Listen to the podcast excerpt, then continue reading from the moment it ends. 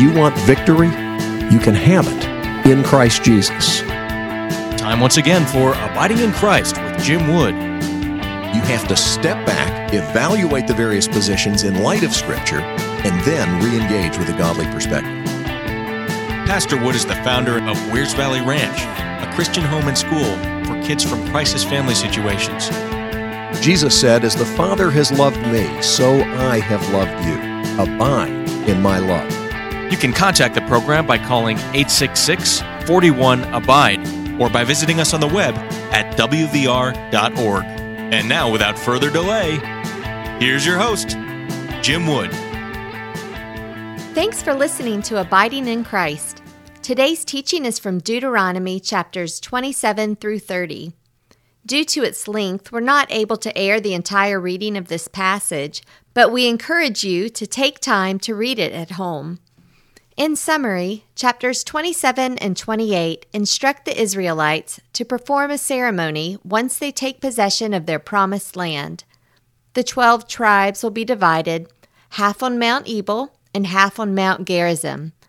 Then, following the lead of the Levites, they will pronounce blessing and curses on each other. In chapters 29 and 30, Moses again reminds the Israelites of their history and warns them not to turn away to foreign gods, but to remain faithful to the Lord. In chapter 30, beginning in verse 11, Moses ends his final speech to Israel saying, This command that I give you today is certainly not too difficult or beyond your reach. It is not in heaven so that you have to ask, Who will go up to heaven, get it for us, and proclaim it to us, so that we may follow it? And it is not across the sea so that you have to ask, Who will cross the sea, get it for us, and proclaim it to us so that we may follow it? But the message is very near you, in your mouth and in your heart, so that you may follow it. See, today I have set before you life and prosperity, death and adversity. For I am commanding you today to love the Lord your God, walk in his ways, and keep his commands, statutes, and ordinances so that you may live and multiply, and the Lord your God may bless you in the land you are entering to possess. But if your heart turns away and you do not listen, and you are led astray to bow and worship to other gods and serve them, I tell you today that you will certainly perish and will not prolong your days in the land you are entering to possess across the Jordan. I call heaven and earth as witness against you today that I have set before you life and death, blessing and curse. Choose life so that you and your descendants may live. Love the Lord your God, obey him, and remain faithful to him. For he is your life, and he will prolong your days as long as you live in the land the Lord swore to give to your fathers, Abraham, Isaac, and Jacob. May God add his blessing to this reading from his holy and inspired word. That's a hard passage. I love the stuff about being blessed, but a lot of that stuff about the curses, pretty graphic. It's one thing to say, this might hurt.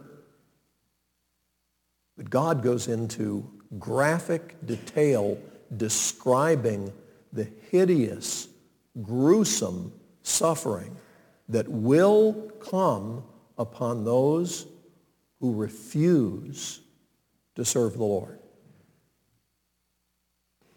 Folks, this does not fit with the politically correct environment that our culture is trying to promote.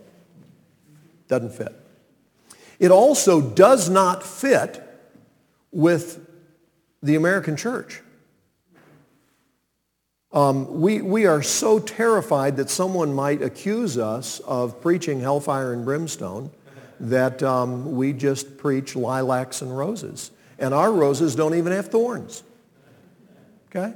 We, we just want everybody to know that God loves you just the way you are. And you need to feel good about it. because we all make mistakes. But that's okay. You're adorable. God says to people whom he loves, I set before you today life and death. Choose life. This is a theme over and over and over. Do you know what, um, I mean, there's, there's different kinds of acid, right? Right? Yeah, I mean, you know that? There's acid like stomach acid. Oh, I need a Tums. Okay. Uh, has anybody got any Prevacid or something? You know, omeprazole. Give me a proton pump inhibitor because I've got a little acid in my tummy. Okay. Yeah, there's that kind of acid. And then there's then there's the stuff that you occasionally put into your um, onto your concrete in order to clean up something that's just really nasty and you don't have another way of doing it. And then there's the stuff that you can put on a piece of metal and it'll eat right through it. Okay? Like while you watch. I don't mean over a period of years. I mean there's stuff that you can put on there and it is so acidic, so powerful, so unrelenting that it can't be in a metal container. Okay? Because metal can't contain it.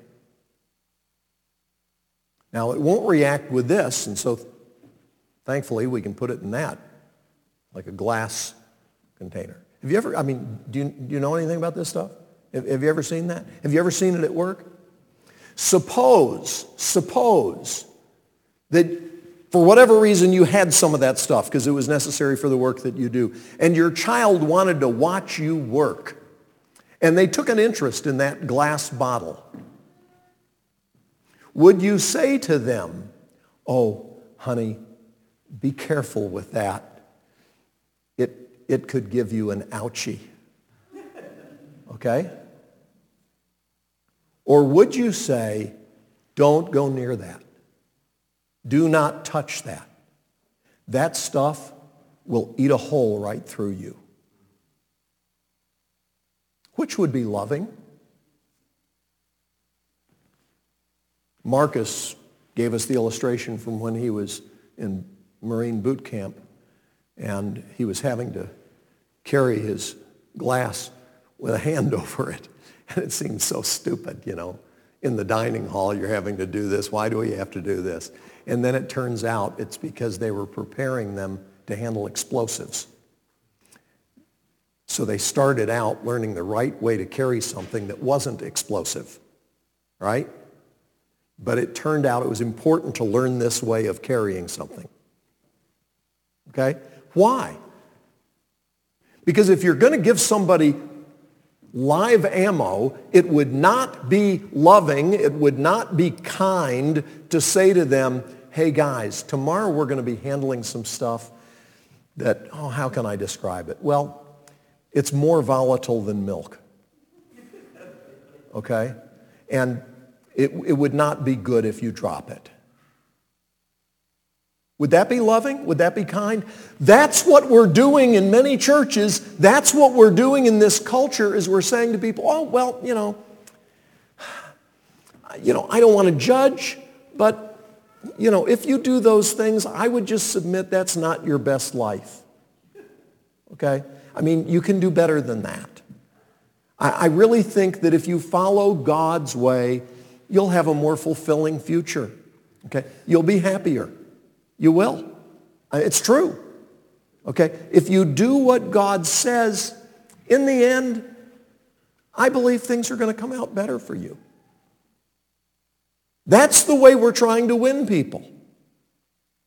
We want them to know that, you know, we're not perfect, but we have a good life because we do things God's way.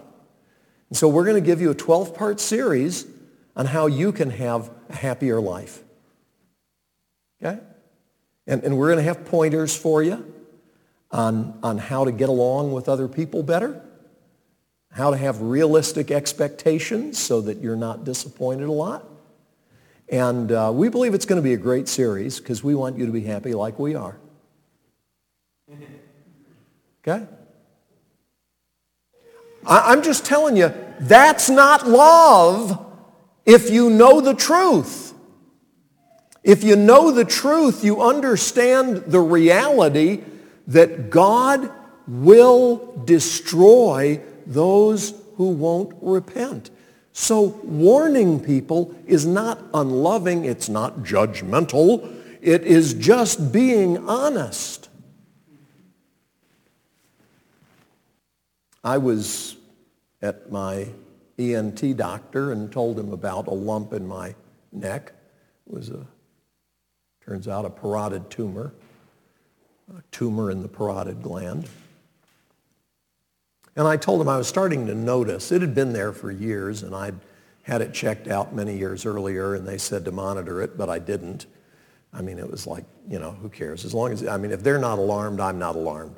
But it gradually was growing as several years went by, and it was starting to get to where when I shaved, it, it kind of bothered me a little bit. Obviously, you can see what my solution is now. but, um, but it was like, there's a little something there. And so he felt it for the first time. And he said, oh, that needs to come out.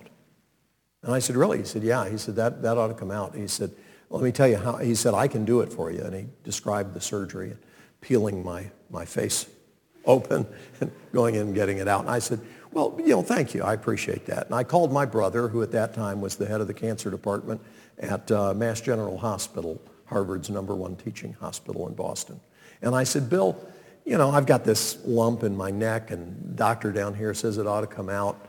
Can you set me up with somebody for a second opinion? He said, sure, I'll set you up with somebody at Emory. So I went to Emory and um, I was a little surprised to be sitting in the cancer department because as far as I was concerned, you know, this was just a lump in my neck. you know, it's, it's, me, so it's not cancer. So um, I'm sitting there and uh, trying to ignore the fact that it says oncology. And uh, when I went back to see the doctor, the physician's assistant came in first.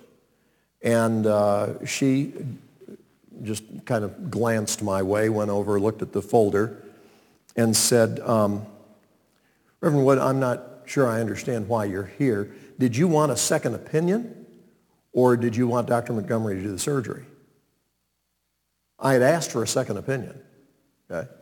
And I said, well, I, I want a second opinion. And then uh, if I need to have surgery, then I'd like for, uh, for Dr. Montgomery to do it. And she said, huh, well, you definitely need surgery. It was a little off-putting. I mean, she hadn't, she hadn't come over and felt it or anything she just could look at the chart and tell this has got to come out. This is on a Wednesday. She's, I said, well, okay, I'd like Dr. Montgomery to do it if I need the surgery. She said, okay, how about this Friday? And I said, why? Is he about to go out of town or something? And she said, no. Oh, yeah, okay, Friday's fine. Apparently it was somewhat time sensitive. I, you know, I, if, if she'd said, how about this summer? I would have been good. But no, they want to do it right away. And I said, okay. So then Dr. Montgomery comes in the room. Yeah. Hello, Reverend Wood. he reaches up and he palpates the area. He says, oh. Mm. And then he starts talking to me about all the stuff that can go wrong. Okay? They have to do that so they don't get sued afterwards. Or at least if they do get sued, they can defend themselves in court, say, I told him that could happen. Okay?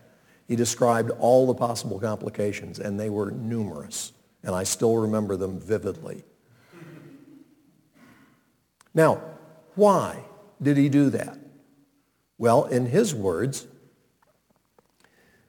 there is an 80 per, Reverend Wood, I should tell you that in cases like this, there is an 80% chance that this tumor will be benign. But it goes without saying that if there's an 80% chance that it will be benign. There is a 20% chance that it will not be benign.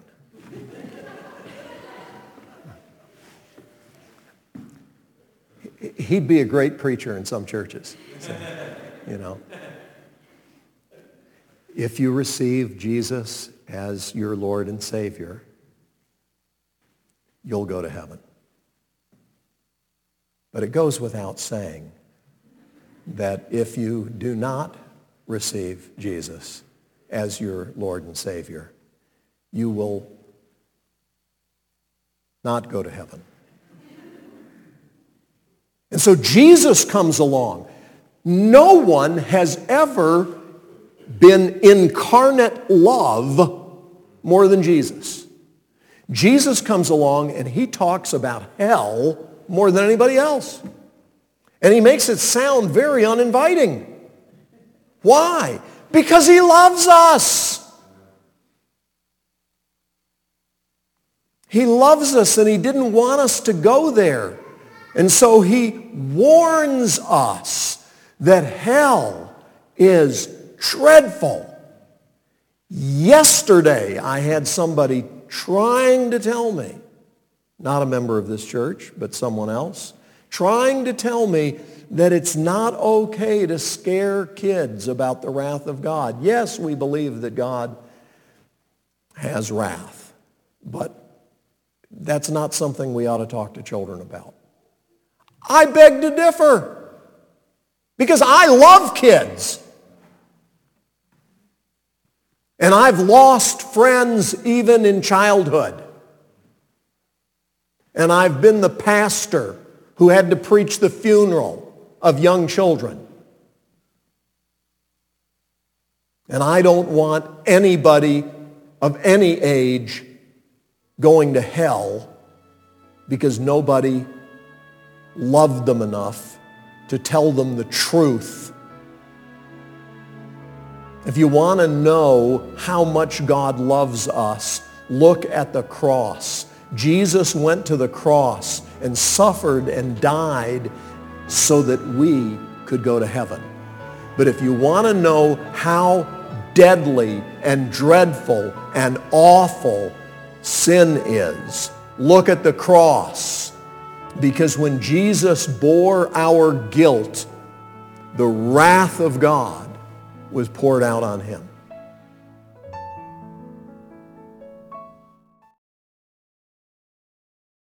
Have you ever really wanted to make a difference in this world? You can. It's possible for you to be a part of a miraculous place where God is doing a work of healing in the lives of children who come from difficult circumstances. Wears Valley Ranch is a ministry that belongs to Jesus. He owns the place. My wife and I had the opportunity to be here when it was started, and we have watched God work miracle after miracle, providing when only 2% of the income of the ranch comes from the families of the children in our care. We take no government money. We have a policy of no debt. And that means every day that we operate, it's because God is working in the hearts of people who want to help children you can make a difference that lasts for eternity, and I hope you will. Contact the ranch at wvr.org, or you can call us at 866 41 Abide. Let us hear from you. To step out of my comfort zone into the realm of the unknown where Jesus is. And so, God says, I'm setting before you life and death. Don't say, you know, I say, oh, it's too far. I, I don't know how, who will go up and, to heaven and, and get it for us. It's right here, right now. You know what you're to do. No, well, who will, who will go across the sea and, and get this for us? Don't say that. It's right here. I'm setting it before you. It's life and death. Love God and do what he says. Because if you don't, you'll be destroyed. And it's dreadful. All these horrible things, all these terrible descriptions, being covered with boils from head to toe, resorting to cannibalism because you're starving to death. All that dreadful, most gruesome stuff is just a prelude to hell. You understand? The lake of fire is worse than that. And so God warns us, don't go there. Don't do that. Trust and obey. Trust and obey.